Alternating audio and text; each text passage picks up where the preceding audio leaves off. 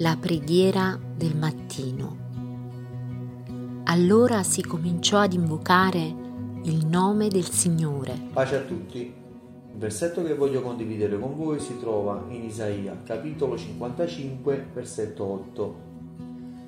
Infatti, i miei pensieri non sono i vostri pensieri, né le vostre vie sono le mie vie, dice il Signore.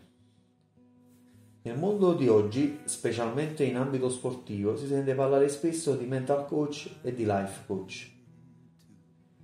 Il mental coach lo possiamo definire come un allenatore della mente, cerca di trovare le capacità interiori in ognuno di noi. E questo mi portava a pensare chi più del mio Gesù può essere il nostro mental coach non serve neanche che gli chiediamo qualcosa, che già interviene prima che formuliamo qualsiasi tipo di pensiero o azione. Averlo a disposizione 24 ore su 24, inoltre, ci spinge a compiere cose nel suo campo che non avremmo mai pensato di fare ed agendo sulla nostra mente automaticamente ci trasforma e dà pace al nostro cuore. Soprattutto conosce già tutte le nostre capacità, e ci aiuterà a capire come sfruttarle al meglio per l'opera sua.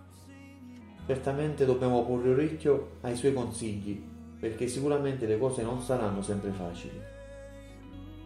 Come nostro mental coach ci preparerà a centrare gli obiettivi da lui stabiliti per noi, senza comunque dimenticarci che i suoi e i nostri obiettivi sono comuni. Il più importante di tutti sicuramente sarà quello di ricevere un giorno la corona della vita eterna il life coach. La differenza tra i due è sottile, ma quando ho letto il significato il mio cuore si è riempito di gioia. Letteralmente dice consigliere di vita che sostiene una persona fornendole il proprio aiuto. La mia esclamazione è stata una sola, ti ringrazio Gesù, per come da sempre sei il nostro consigliere, ci sostieni e ci dai l'aiuto necessario per affrontare questa vita perché sicuramente senza di te sarebbe impossibile, per come ci insegna a gestire i momenti di gioia e di prova.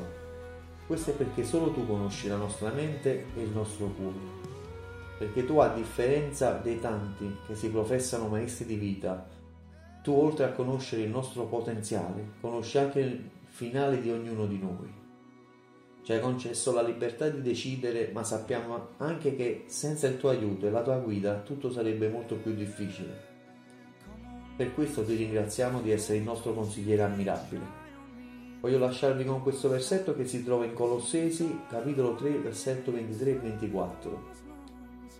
Qualunque cosa facciate, fatela di cuore, come per il Signore e non per gli uomini, sapendo che come ricompensa riceverete dal Signore l'eredità. Dio ci benedica.